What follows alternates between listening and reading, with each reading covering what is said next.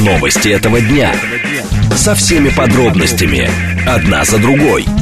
Объективно, кратко, содержательно. Поток. Успеем сказать главное. Программа предназначена для лиц старше 16 лет. 14.06, столица радиостанции «Говорит Москва». У микрофона Евгения Волгина. Всем доброго дня. Это программа «Поток». Много темы для вас подготовили. Координаты эфира. СМСки плюс семь девять два пять восемь восемь восемь восемь девять четыре восемь. Телеграмм для ваших сообщений «Говорит Москобот». Смотреть можно в YouTube-канале «Говорит Москва». Стрим там начался.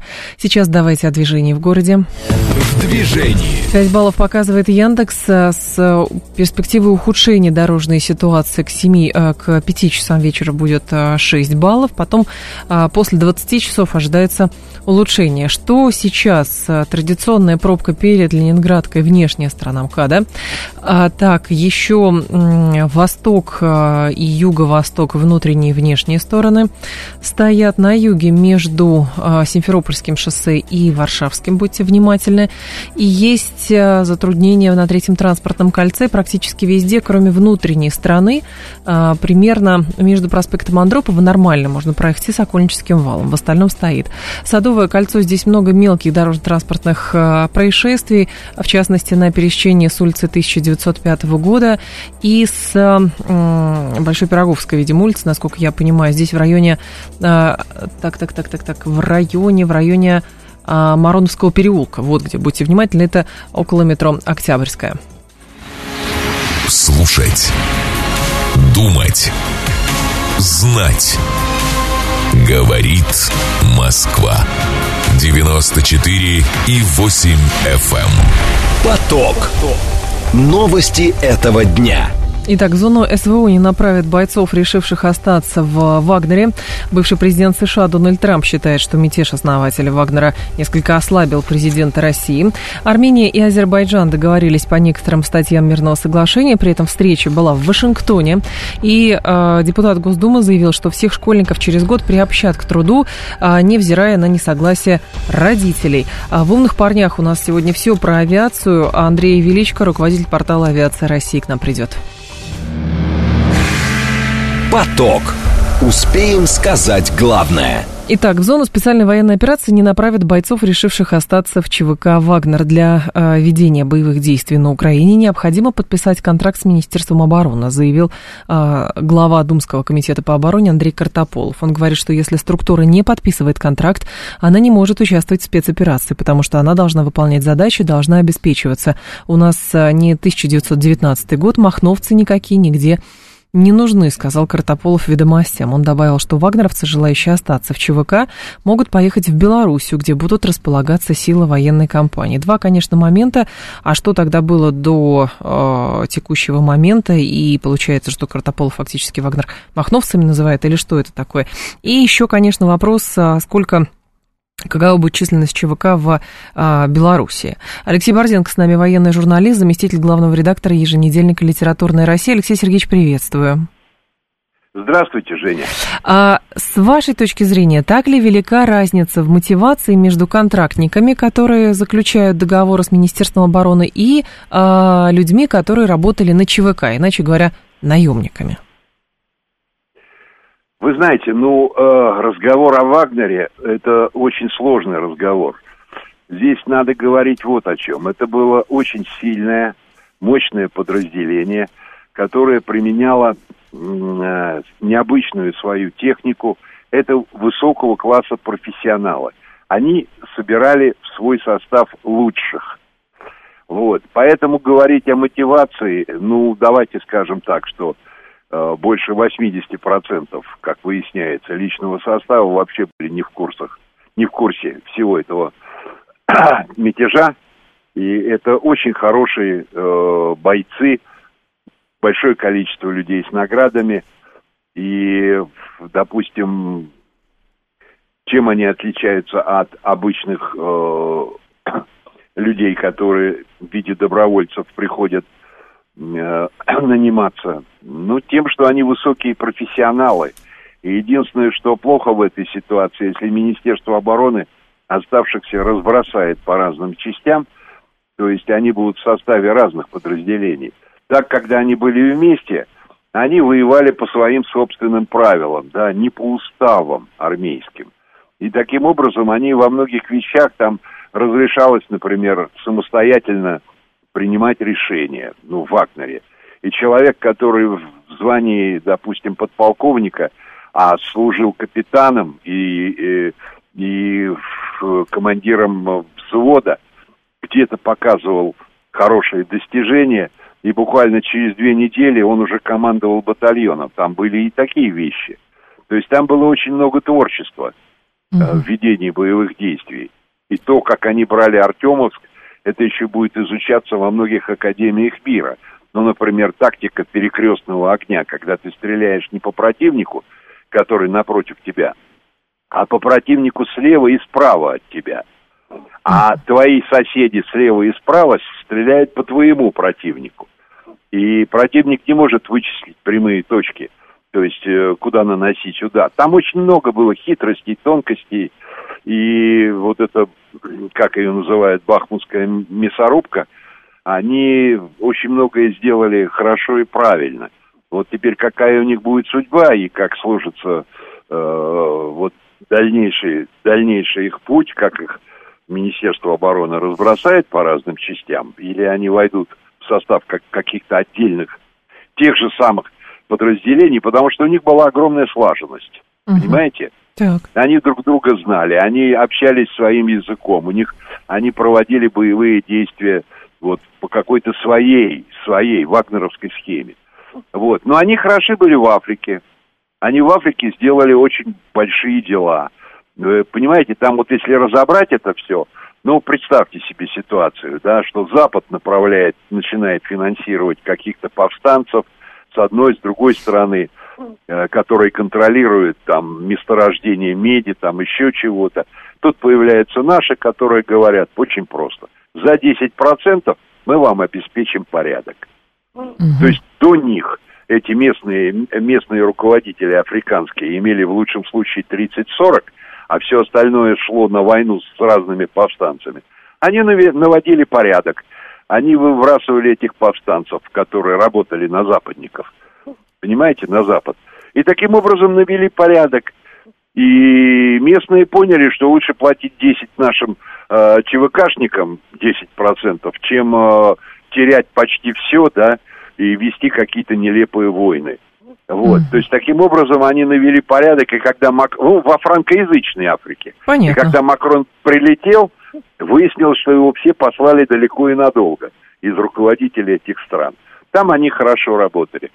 Но вот здесь опять-таки, вот вы понимаете, есть закон ЧВК, который говорит о том, что ЧВК не могут воевать на, на территории своей страны или тех районов, которые уже входят в свою страну. Вот здесь еще какой нюанс. Ну, Алексей Сергеевич, а и... а могут ли, если говорить... Тут интересно, будут ли принимать закон какой-то у нас о ЧВК или не будут, то говорили, оправдывали, что он не нужен, потому что это тормознет, вся бюрократия тормознет э, всю работу Вагнера и так далее. Но а, вы много говорите, что у них была своя тактика, и могут ли тогда вот эти практики, при, которые применял Вагнер, на фронте, а, могут ли быть они применены, например, уже в регулярных подразделениях Министерства обороны? Ведь, с одной стороны, мы понимаем, была как бы вот эта конфронтация между руководством Минобороны и самим Пригожиным, но, очевидно, совершенно в Минобороны а, умные люди, и в Генеральном штабе тоже, они прекрасно понимали ту результативность, которую показывал Вагнер, и то, что можно, соответственно, к себе теперь заиметь. Понимаете, в чем дело? Армия как бы терпела их. Терпела, понятно. Потому что они воевали без всяких э, уставов, они воевали самостоятельно. Потом надо понимать, кто в составе Вагнера. Понимаете, в, в, в старое время, ну, скажем, 10-15 лет назад, э, что происходило в нашей армии, когда выкидывали майоров, пол, полковников, подполковников из армии, угу. да, которые вот на грани были э, получения пенсии. Ну, давайте, ну, что говорить армия очищалась и очень многих выбросили. В основном ветераны по Чечне и так далее. Эти люди остались не у дел в то время. Да. Это еще при нашем министре, если вы помните, как э, Сердюкове, да? Угу, конечно. Армия очищалась, очищалась от профессионалов и ветеранов, которые могли что-то сказать, имели самостоятельное мнение. А куда они пошли? Их пригреб Вагнер. Их взяли. Это высочайшего класса профессионалы. Да, конечно, и даже в той ситуации, если их разбросают по разным подразделениям, то этот опыт, конечно, будет распространяться в ходе ведения боев и среди обычных частей. Что говорить? Угу. Тут так должно быть. Вот. Но если сказать честно, конечно, вы поймите, что с одной стороны Пригожин, а с другой стороны Вагнер. А если угу. лопатой копнуть в глубину 2014 года, а кто такой Пригожин? Угу. Вот для Вагнера. Ну да, это менеджер, который взялся за оформление всех бумаг, который что-то сделал, поднял их, конечно, что говорить. Финансирование у них было хорошее, зарплаты они получали выше – других. Нет, да? я ровно поэтому и, э, об этом и говорю. То есть я разделяю именно публичный конфликт, э, который был э, как бы менеджерский, грубо говоря, менеджерский да, конфликт. Да. А другое дело, когда речь идет о квалифицированных работниках. Я не случайно спросила про мотивацию, потому что сейчас пытаются представить, что, соответственно, вот они наемники, у наемников мотивация только деньги зарабатывать, но, простите, в кон- контрактная армия это тоже работа. Просто это работа, значит, на, по защите именно своего государства. А наемники, понятно, они они и снаружи. Но, как показывает практика, они понадобились и внутри. Поэтому утверждать, Понимаете, что у них мотивация ниже, например, чем у регулярной армии, в смысле кадровой, но мне кажется, это не совсем верно. Что не только деньги. Ну, конечно, не совсем, конечно, не совсем верно. Мотивация одна – защищать родину, защищать государство. Угу. Вы понимаете, там есть люди, полные кавалеры э, Ордена Мужества, с огромным количеством ранений, с Понимаете, там большое количество героев Российской Федерации. Там, э, ну, очень многие вагнеровцы награждены высокими правительственными орденами. Официальными, да, да. Официальными, да. Хотя у Вагнер придумал, вот опять-таки Пригожин, зачем он это сделал? Придумал свои награды. Ну зачем? Там угу. платиновая звезда. Когда есть награды государства. Тоже вопрос. Тоже вопрос, зачем. Спасибо большое, Алексей Сергеевич. Я вас благодарю. Алексей Борзенко был с нами, военный журналист, заместитель главного редактора еженедельника «Литературная э, Россия». Внимание! Говорит Москва. 94 и 8 FM. Эм. Поток.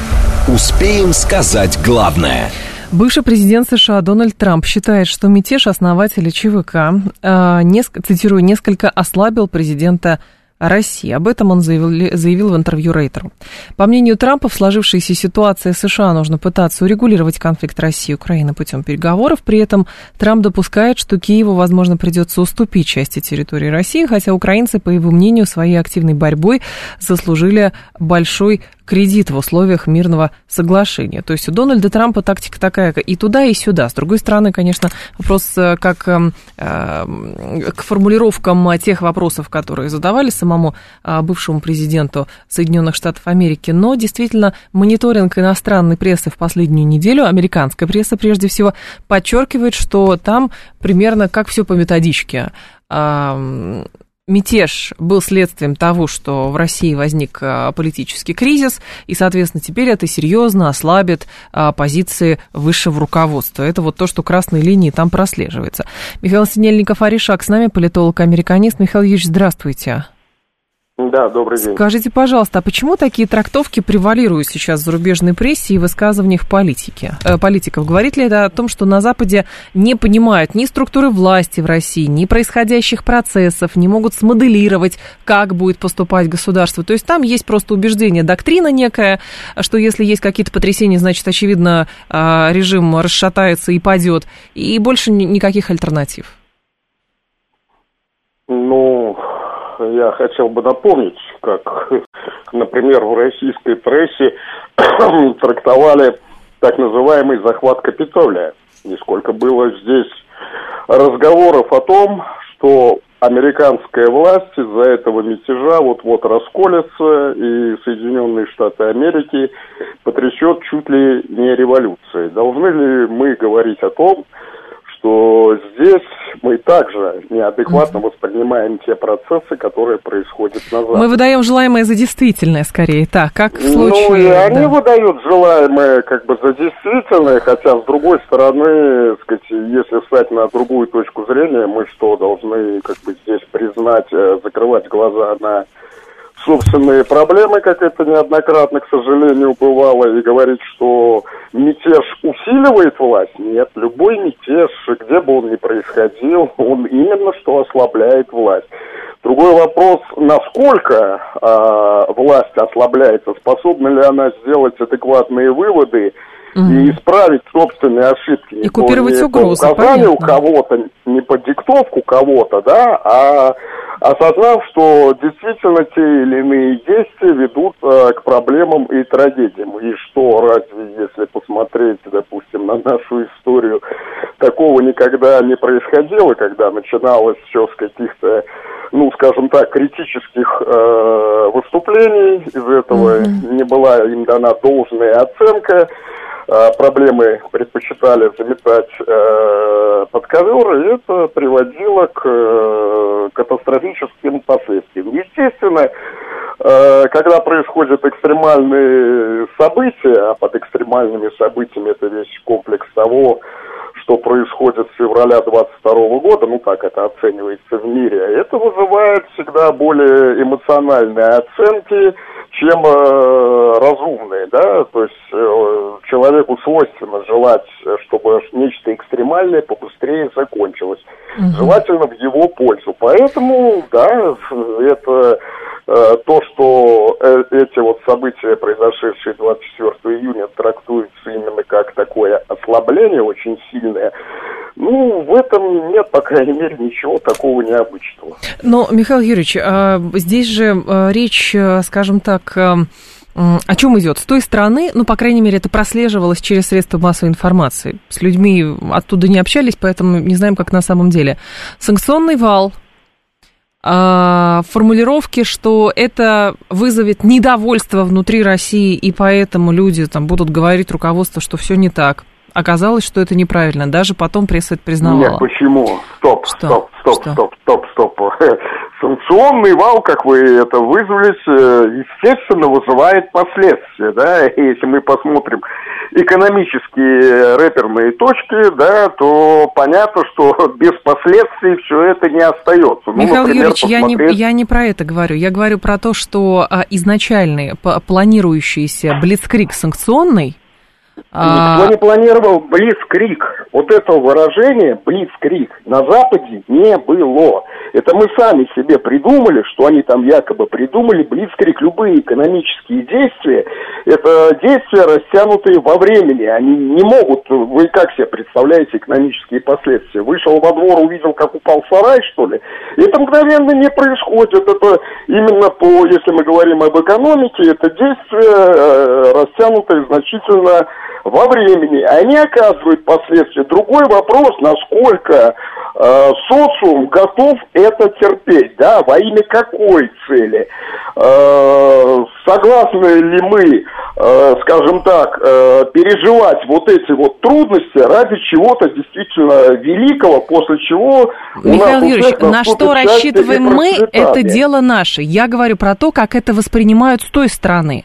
Мы ровно на протяжении полутора лет наблюдаем доказательства неадекватных оценок. Как с нашей стороны, Это того, какие? что происходит какие, там. например? Нет, нет, нет, давайте вот мы, не надо апелляции к абстракции. Если мы говорим про неадекватные оценки, что именно неадекватно оценивается? Хорошо, чем, про- чем, подождите, чем тогда, хорошо, обращай, вы американист, опытный человек, больше меня читаете и знаете. А, ваши а, тезисы по поводу, а, в подтверждение, а, значит, утверждения американской прессы, что текущий мятеж точно совершенно ослабил позиции Путина внутри страны. Почему? Собственно, это признавалось самим Путиным. Если мы посмотрим его выступление 24 м, э, июня, да, с утра, вот, который назвал это ударом в спину, да, вот, ну, вряд ли удар в спину, нож в спину способствует усилению. И после этого э, было признано, так сказать, здесь, в России, здесь, в России, о том, что это действительно была проблема, а не какая-то такая мелочь, от которой можно отмахнуться. Погибшие сбитые летчики на территории России, удары по гражданским, да, вот, например, под Воронежем, да, это очень большая проблема. По гражданским. Это вот по гражданским, ну, по а вы как бы не в курсе, когда двигались эти колонны, и про это, кстати, тоже молчат. Э, помянули погибших летчиков, а удары по собственному населению, вот тот вот мем, который был ироничным, бомбить Воронеж, да, а потом стал трагичным, это разве не проблема? Это проблема. И закрывать на нее глаза самое последнее, что можно сделать. Понятно. Чтобы такого больше не повторял. Михаил Юрьевич, еще раз. Я, во-первых, подтверждений, потому что погибли гражданских, не было. Давайте да, так, все-таки. Но подтверждение, но подтверждение тому, что удары по дорогам, когда двигались э, вагнеровцы на Москву, были, они существуют. Ну, они, э, ну и, и что, вы говорите, удары по гражданским? По гражданским кому? По людям, которые ехали в этот момент по дорогам, в частности, под Воронежем. Михаил Юрьевич, давайте э, вернемся к первому нашему э, вопросу. Давайте. Давайте. На Западе понимают структуру власти Российской Федерации, с вашей точки зрения? Или мы заблуждаемся да. в оценке они... того, как они это понимают? Нет. ну, во-первых, а кого вы называете Западом, да? Вот это вот взгляд из Великобритании, одно из Германии, другой из Соединенных Штатов Америки. Вы американист, я вас, что я понимают, спрашиваю что про Америку. понимают на Западе, в частности в Америке, это то, что Россия э, сказать, нарушила тот сложившийся мировой порядок или так. попыталась его нарушить, который выгоден Соединенным Штатам Америки. И здесь это, кстати, как нормально, вот да, есть порядок, который нас в основном устраивает, мы хотели бы его сохранить как можно дольше, рассуждают в Соединенных Штатах Америки. Вот. Раз вы не хотите соответствовать этому порядку, естественно, вы не будете им пользоваться. Ни с финансовой точки зрения, ни с экономической.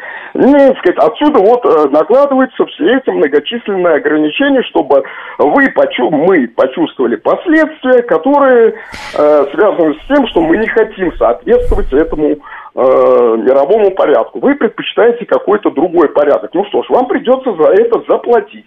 Как только вы это осознаете и прекратите нарушать мировой порядок, встроитесь в него, да, мы готовы, так сказать, снимать части ограничений. Но, естественно, за все то, что вы натворили, мы натворили, да, с их точки зрения, вы должны заплатить. Так.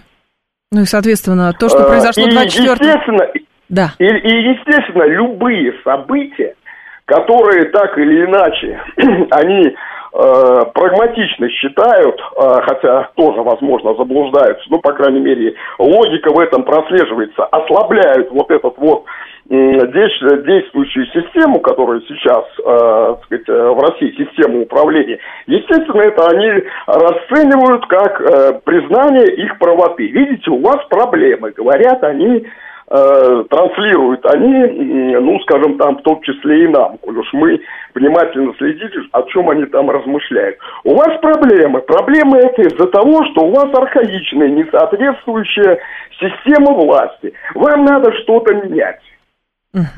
Так, говорят они. И, и рекомендуют да. действовать по их рецепту. Потому что то, что делают, ну, конечно, как делается ну, в России, это ну, неправильно. Ну, конечно, это и есть, это и есть мягкая сила. Вот. Другой момент. Соглашаетесь вы с ними, не соглашаетесь. Если они ошибаются, ну, то есть, условно говоря, им же хуже, когда враги ошибаются, это очень хорошо, да, то есть, если они неадекватно все это оценивают, да, то по поводу этого не нужно переживать и радоваться. Ну, смотрите, как враг заблуждается. Самое опасное, если они действительно правы, если у них действительно они приш... приходят к корректным э, выводам, да, а ошибаемся наоборот мы. Так что я не вижу здесь какой-то вот такой проблемы, возмущения, ах, вот они так вот А при чем тут возмущение, Михаил Юрьевич? Я пыталась у вас, как у американиста, а, добиться, ну, а, некой расшифровки а, тех трактовок, которые приводятся в американской прессе. Вот и все. Ну, вы же тоже не всю скажем так, знаете, американскую прессу, да, здесь смотрится несколько изданий. На основе э, я задала вопрос на основе изучения публикаций «Нью-Йорк Таймс», «Вашингтон Пост», «Политика», «Атлантика» и «The Hill». Да, ну, вы могли, например, э, сказать, посчитать э, «Лос-Анджелес Таймс», и там иногда звучат совершенно другие оценки, да, Хорошо. нежели вот в этих вот профильных изданиях, Профиль. которые в основном Спасибо. с восточного побережья Соединенных Штатов Америки. Они Спасибо, пишут Михаил Ильич, у нас они инфо- информационный выпуск уже. Благодарю вас, Михаил Синельников Аришак с нами был на связи, политолог-американист. Новости этого дня. Со всеми подробностями. Одна за другой. Объективно, кратко, содержательно. Поток. Успеем сказать главное. 14.36, столица, радиостанция «Говорит Москва». У микрофона Евгения Волгина. Мы с вами продолжаем. Виталий говорит неадекватные оценки со стороны Запада. Это то, что Запад не ввел санкции. Такие санкции жесткие. Но они ведь ввели эти санкции, говорит Виталий. Ввели, совершенно верно. И были большие публикации, посвященные как раз анализу тому, почему эти санкции, а, как на то рассчитано изначально было, не работают таким образом. Ну или, по крайней мере, они очень теперь пролонгированы. А, Считалось, что для консультации американцы не привлекали промышленников, а привлекали исключительно финансистов. Вот, на эту тему были большие материалы, можно это почитать. Так, э, ничего не понимаю, что, что имелось вообще в виду со стороны... э, Ну, бывает такое, бывает такое. Просто в данном случае речь действительно идет о чем? Что все, что было написано, по крайней мере, в топовой, хорошо, прессе в, с восточного побережья американской, там действительно речь шла однозначно о том, что а, Пригожин скрывал какие-то нарывы в системе власти, плюс, соответственно, он ослабил позиции а, руководства страны, но при этом, а, при этом доказательства этих тезисов не было. То есть сам факт попытки вот этого мятежа, э, он воспринимается с той стороны, как э, проявление там, системного кризиса во власти или того, что на самом деле пошло не так, и э, вертикаль властная, она оказалась хрупкой. Но, с другой стороны, то, что сейчас, например, происходит в Париже, там, э, значит, беспорядки начались после того, как э, там, убили полицейские, там, убили э, подростка. И вот сейчас там, Макрон прерывает свои визиты в другие страны, возвращается, проводит экстренные заседания, и там весь Париж в огне. А, ну, не весь, конечно, а некоторые районы, там, перевернутые машины и так далее. То есть перманентный какой-то социальный бунт. Но при этом, а, скажем так, даются ли подобного рода а, подобного рода оценки того, что, например, а, ослабла власть Макрона. То есть это любопытно. С нашей стороны, понятно, тоже а, очень хочется выдавать желаемое за действительное. И говорят, вот Макрон не управляет государством. Но мы понимаем, что в любом государстве кризисы есть, и кризис это нормально. И любой. С одной стороны, есть социальный кризис. Его сложно купировать, и это все выливается, например, в беспорядке. С другой стороны, бывает а, кризисное явление, как то вот этот мятеж. И до конца еще, правда, непонятно, а, кем он был инспирирован, а что явилось именно подоплекой а, к тому, что этот кризис случился. Вот, но так или иначе, а, пока что мы видим, по крайней мере, именно сам факт подавления или купирования а, этого мятежа, относительно бескровно, но в смысле без боев а, в Ростовской области, без того, что там стреляли в Москве, устраивали перестрелки там на, на трассе М4, это, в общем-то, говорит о том, что система, ну, в какой-то момент она смогла собраться. Как дальше эти круги по воде будут расходиться, конечно, от того, что произошло, это большой вопрос, потому что многие действительно говорят, что сейчас, значит, то, что с курсом валют происходит, это тоже как будто бы какое-то отсроченное явление а, того, что происходило. Но вопрос, как это связано? А, Говорят, Центральный банк хочет ключевую ставку поднять и говорит, что ослабление рубля именно и становится поводом. Вот поэтому мы не понимаем, это ручное а, какое-то ослабление рубля или что-то на рынке происходит. То есть непонятное явление. А, не было написано методичек, вот они не знали, как действовать. Для кого не было написано методичек?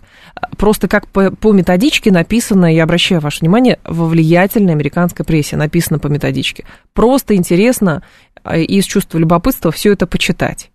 Вот. Я не говорю о том, как э, сопровождалось э, освещение событий в российских телеграм-каналах, э, которые зачастую не являются средствами массовой информации. Это вообще отдельный разговор. Там на любой чих были была реф, реф, рефлексия какая-то. Поэтому сделали вывод, что кто в лес, кто по дрова, еще куда-то непонятно, как будто бы это растерянность. Вот. Но мы понимаем, что блогеры, увидев какое-то соответственно, намек на какие-то жареные факты, естественно, бегут быстрее быстрее, где-то что-то не Главное отрефлексировать и это все на аудиторию вывалить. Но когда речь идет о больших, крупных изданиях, мы понимаем, что там все-таки работают законы жанра.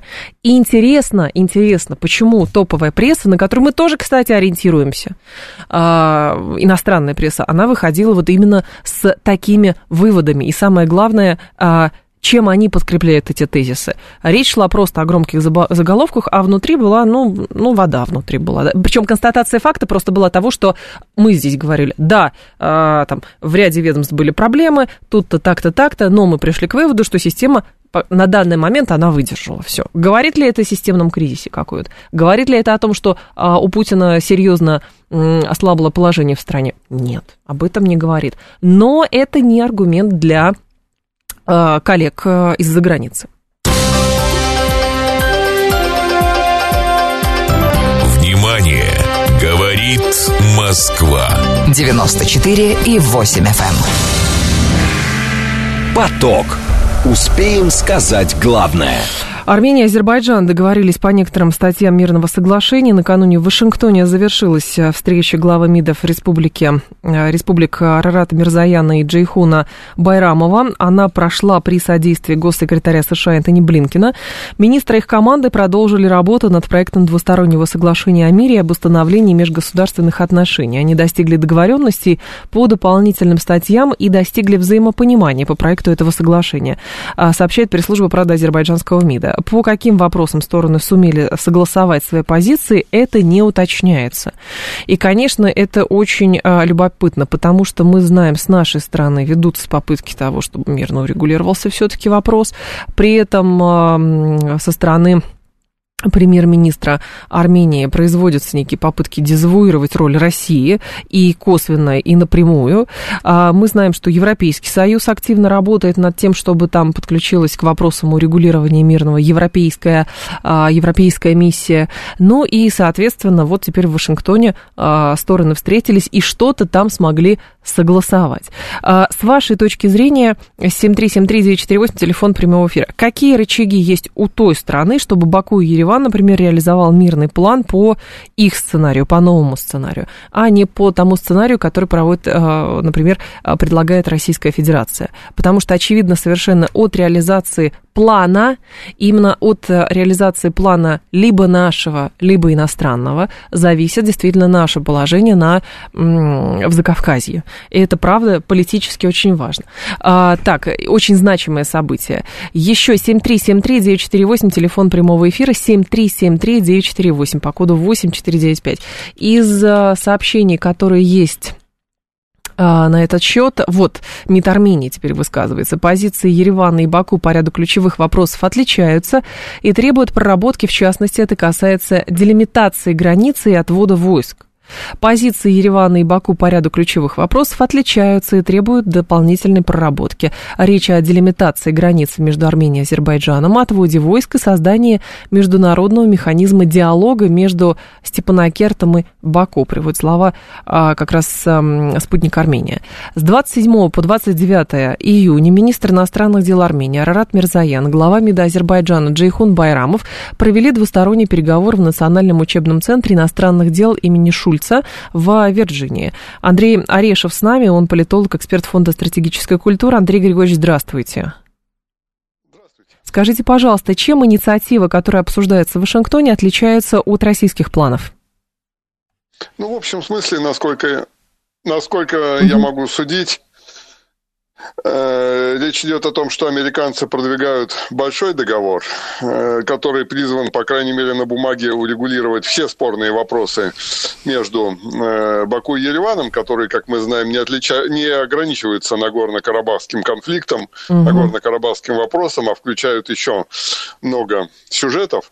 Российская сторона, по крайней мере, до последнего времени стремилась действовать постепенно, предлагая сторонам сконцентрироваться на тех вопросах, на которых разногласий меньше всего, вот, отложив э, то, что вызывает принципиальные расхождения, на последующий период. Американцы в свойственном им политико-дипломатическом стиле пытаются э, взять все и сразу, насколько мы можем судить, э, в том числе путем достаточно таких интенсивных переговоров, многодневных угу. переговорного марафона. Но, насколько мы видим, пока это не очень получается, по крайней мере, просится такое предположение с учетом отсутствия каких-либо э, прорывных результатов, по крайней мере, на сегодняшний день. Андрей Григорьевич, а с чем связано, что в 2020 году, ну, сравнительно быстро все-таки и у России был ресурс, э, и э, на предложение России откликнулись и заключили вот это соглашение о миротворцах на 5 лет. Но, понятно, сейчас уже 23-й год, очевидно, совершенно чем ближе к концу этого срока, тем больше будет каких-то накапливаться противоречий. Какие рычаги есть у Вашингтона, чтобы Баку и Ереван реализовали мирный план именно по их сценарию? И какие рычаги, соответственно, есть у нас? Да.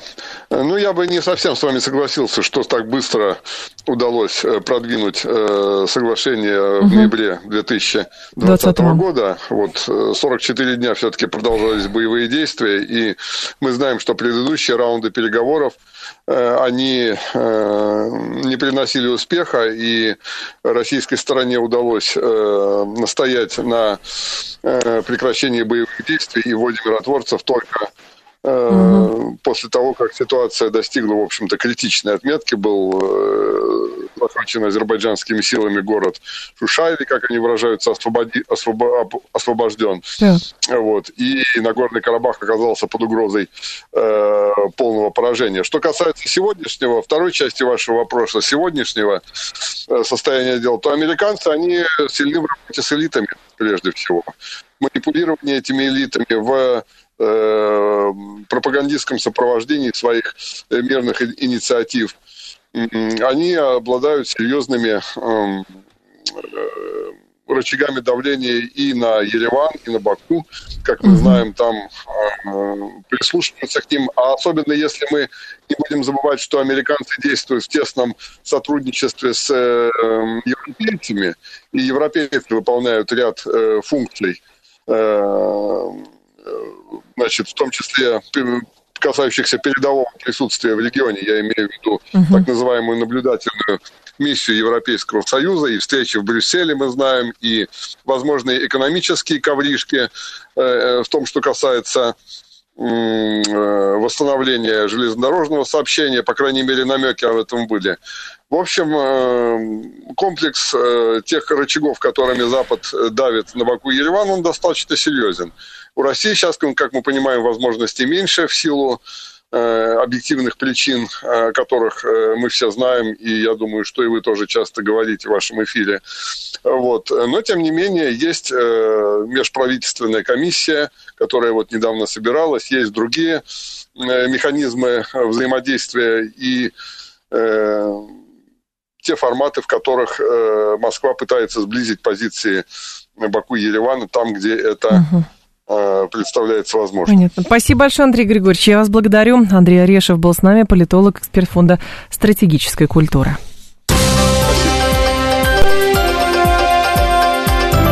Внимание! Говорит Москва. 94 и 8 FM. Эм. Поток. Успеем сказать главное. Депутат Сипягин а, заявил, что всех школьников через год приобщат к труду без согласия родителей. Подобные занятия будут проходить неурочно с определенной периодичностью. Ранее некоторые родители настаивали на том, чтобы дети не пачкали руки. Это выражение как раз самого Сипягина, которое он употребил в эфире нашей радиостанции. Он первый зампред Комитета Госдумы по науке и высшему образованию. Я думаю, что это будет только через учебный год. Это занятия вне уроков, которые будут направлены на то, чтобы приобщить ребенка к труду. Если в предыдущем законодательстве требовалось требовалось согласие родителей, то сейчас оно не потребуется, чтобы дети могли полноценно приобщиться к данному а, процессу. Потому что многие родители, которые не хотят, чтобы ребенок пачкал руки, раньше писали отказ, ребенок не участвовал в данном процессе. Вот здесь, конечно, интересно, что это за отдельные уроки, которые будут посвящены труду. Ведь изначально, а, как оказалось, речь шла о приобщении в смысле к общешкольному какому-то труду, условно, а, мыть доски, если где-то еще меловые остались, или, например, мыть полы. А об уроках труда это совершенно другая деятельность. Ольга Литкова с нами, председатель Ассоциации родительских комитетов и сообществ, член экспертного совета Комитета Госдумы по вопросам семьи, женщин и детей. Ольга Владимировна, здравствуйте. Здравствуйте. Скажите, пожалуйста, вот опять, ну, не понимаю, на ровном месте этот спор или нет, должны ли дети трудиться в школе? А, Себякин почему-то говорил, что это какая-то отдельная деятельность а, будет, а, значит, занятия вне уроков. Но изначально, как предполагалось, речь идет просто о том, что дети помогают держать, ну, например, школу в чистоте или пришкольную территорию. И возникает вопрос, как должна происходить вот эта трудовая все-таки социализация детей? Через уроки угу. технологии или же все-таки это просто повсеместные как бы повсеместная работа? Вы понимаете, тут важно э, не впасть в крайность. Давайте. С одной стороны, э, конечно, трудовое воспитание детей нужно. У нас есть уроки технологий, которые можно усовершенствовать и дать детям больше там трудовых навыков. И это было бы очень хорошо, потому что сегодня уроки технологий часто не могут э, детям ничего преподавать просто в силу ювенальных технологий, а как же права детей, а вдруг они поранятся, а вдруг они там уколются иголочкой девочки, а мальчики uh-huh. вдруг на станке обрежутся. Давайте мы ничего с ними делать не будем, чтобы школа ответственности не несла. Э, потому что, ну, такая обстановка сложилась уже в силу вот воспринятой нами западной системы воспитания детей. Они растут, ничего не э, умеют и э, абсолютно никак не социализируются в этом плане, да, в трудовом. А здесь нужно делать. А то, что касается полностью без согласия родителей вывести за пределы школьных программ, тут есть вопросы. С одной стороны, тоже дети должны участвовать в труде, в школьном труде имеется в виду, да, допустим, э, стереть за собой с доски. Вот, к сожалению, у нас прокуратура возбуждает дела на учителей, которые просят э, детей за собой э, доску вытереть. Uh-huh. Понимаете? Или если он что-то там нахулиганил или разбил, убрать за собой он уже как бы ну, ну совершенно не обязан. Ну а как Это такое, Ольга Владимировна, а почему произошел такой перекос, что а, стало очень а, как бы распространенным говорить именно о правах детей, но о, соответственно, например, обязанностях детей этого не произошло. Ведь, опять же, если у нас идет установка на то, что школа – это место не оказания услуг, а школа – это место воспитания, так он там проводит большую часть времени. Так и логично, наверное, предположить, что а, значит, оказание помощи в виде под, а, поддержания чистоты и порядка – это равно один из пунктов воспитания. Да, конечно. И дело в том, что вообще э, у человека должны быть обязанности. И чем он старше, тем больше обязанностей. И уж себя обслуживать, и следить за собой. Тут даже не чистота в школе, а сколько самообслуживания в школе. Это же тоже второй дом. Э, и, конечно, это необходимо. Но в силу того, что мы многие годы последние да, воспринимали западную систему, в которой действует э, ювенальная юстиция, когда ребенок вообще не, не имеет, то есть никто не имеет права ребенка ни о чем даже просить что-либо делать. Это нарушение его прав. И родительская общественность все эти годы э, протестовала против этого, потому что это явная перекос, и который может просто пагубно сказаться на наших детях. Я уже не говорю там о других издержках этой системы когда uh-huh. их просто отбирают у родителей, если родители заставляют там что-то по дому делать, и приучать к порядку и так далее. Но это отдельный разговор. Вопрос в том, что школа да. э, восприняла эту систему, и вообще все наше государство во, во многом, да, не во всем, но во многом. И э, в итоге вот у нас э, сложилось такое, такое права детей, они строятся на международном законодательстве, что у ребенка есть приоритет в правах. Но вообще по нашей конституции у нас все равны и дети, и взрослые, ну, сообразно возрасту, естественно. Так. Там, а за рубежом у детей приоритет. Их ничего нельзя. У них приоритет над всеми взрослыми, и что они хотят, то и надо делать. Если грубо говорить. Ну тогда зачем Поэтому... у детей есть э, обязанность учиться? Вот а это вот странно. Это приход... Такой, а, извините, а у нас школа движется к тому, что не хочешь учиться, не учись. Никто не заставляет. А, даже никто так? Не... Ну а что, не так? Ага. Э, хочешь учись, не хочешь не учись, никому не надо. Но с вашей точки зрения, Ольга Владимировна, вот э, та практика, которая сложилась, а как э, ее, как долго будет она, может быть, она замещаться в сознании или в законодательстве, или а, вот в процессе именно трудовой социализации детей? Вы знаете, она сейчас уже вымещается вот такими законами, которые принимаются, да, о том, угу. что образование это не услуга вовсе, да, это обязанность ребенка и государства. Это, э, что воспитание включает в себя не только какие-то разговоры о хорошем, и важным, но оно и э, какие-то дела э, включает в себя, да, трудовое в том числе воспитание. Это соответствует нашим традициям. У нас еще Макаренко так учил. Наши великие педагоги, наша российская педагогика построена на трудовом воспитании. Я думаю, что это скоро меняется вот по мере так, э, довольно динамичного изменения законодательства. Но другое дело, что хотелось бы предостеречь все-таки от э, э, каких-то э, крайностей да, и перекосов, что вот государство имеет право детей э, привлекать к труду без согласия родителей, но извините, тогда надо регламентировать четко, в каких случаях имеет право, в каких не имеет. И какого Потому именно что... труда? Да, иначе это выльется в то, что мы э, будем каждый день убирать территорию нашего муниципального округа, дворников. Но ну, это другое. Понятно, Нет, ну а что, не так? Ну, поэтому можно привлекать к труду, наверное, на школьном участке, возможно, да, там, ну уборке территории школы или еще что-то, но никак не к какому-то другому труду. Тут надо, э, если депутаты заявляют о том, что нужно что это будет вот так, и что это не будет э, в рамках школьной программы, но тогда давайте мы четко определимся, как это будет, потому что иначе это нарушает права родителей вообще-то. Понятно. Спасибо большое, Ольга Владимировна. Я вас благодарю. Ольга Литкова была с нами, председатель Ассоциации родительских комитетов и сообществ, член экспертного совета Комитета Госдумы по вопросам семьи, женщин и детей. Давайте так, с вашей точки зрения, как должна происходить трудовая социализация детей? Школа – это место, где только учатся, говорите вы, 134, 21, 35. И вы говорите, что не надо вот этого всего, там, полы помыть, еще что-то. 134, 21, 35. Школа – это место, где только учатся, учат уроки. Химию, биологию, физику, неважно что. 134, 21, 36. Нет, вы говорите, что самообслуживание в школе, а, мытье досок, а, что там еще, мытье полов, дежурство и так далее, уборка территории, субботники. Это то, что нужно в школе детям, говорите вы. 134, 21, 36. Я слушаю вас. Здрасте. Алло. Алло. Да. Алло. Слушаю Алло. вас. Радио, пожалуйста, потише да, да, сделайте. Да, да, угу. да, да, все, выключил. Сергей Николаевич меня зовут. Да, Сергей Николаевич. Обяза... Да, обязательное трудовое воспитание. Обязательно. Конечно. Я себя помню. Э, мы восьмой, после восьмого, девятого и десятого класса ездили в трудовой лагерь, э, пололи ну, Картошку? Грядки, не, не, не картошку, а это свеклу. Свеклу, свеклу пололи. Понятно. Э, это все, это все было интересно. Там Э, если тебя не брали в этот лагерь, ну, по каким причинам? Это же была трагедия для человека, понимаете? Потому что там же вольница. А, Короче говоря, надо, говорите вы, да?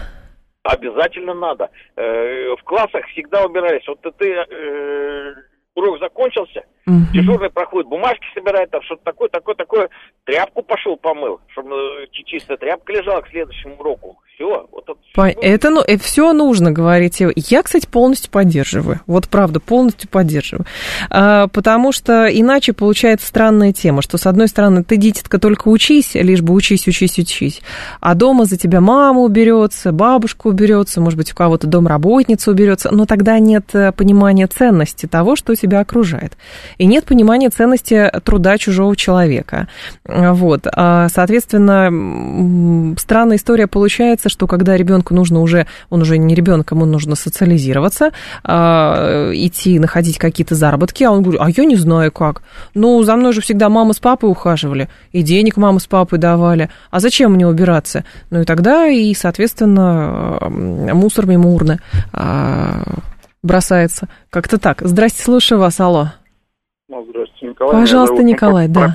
Правильный это такой труд, конечно, допустим, но на основе договора и согласие, соответственно, обеих сторон. О, Господи, зачем? Ну, потому что так написано, э, что с этим поделать нельзя. У вас, конечно, есть свое мнение, я уверен. Да. так написано, да. А где написано-то? Ну, в соответствующем законодательстве в законодательстве. Ну, максимум это будет просто, может быть, в договорах, да, прописано, что вашему ребенку, ваш ребенок иногда будет привлекаться к, к общественно полезной деятельности, сходить э, в туалет, вымыть тряпку и принести и стереть с доски. Ну, примерно так. Но главное, до абсурда не доводить. 13% говорит, что школа только для учебы, а 88%, ну, 87%, видимо, говорят, что нет, надо еще убираться заодно. Правда, и на картошку, и на укроп, и на свеклу, везде все убирать. Детский труд тоже облагораживает, говорите вы. Новости мы продолжим.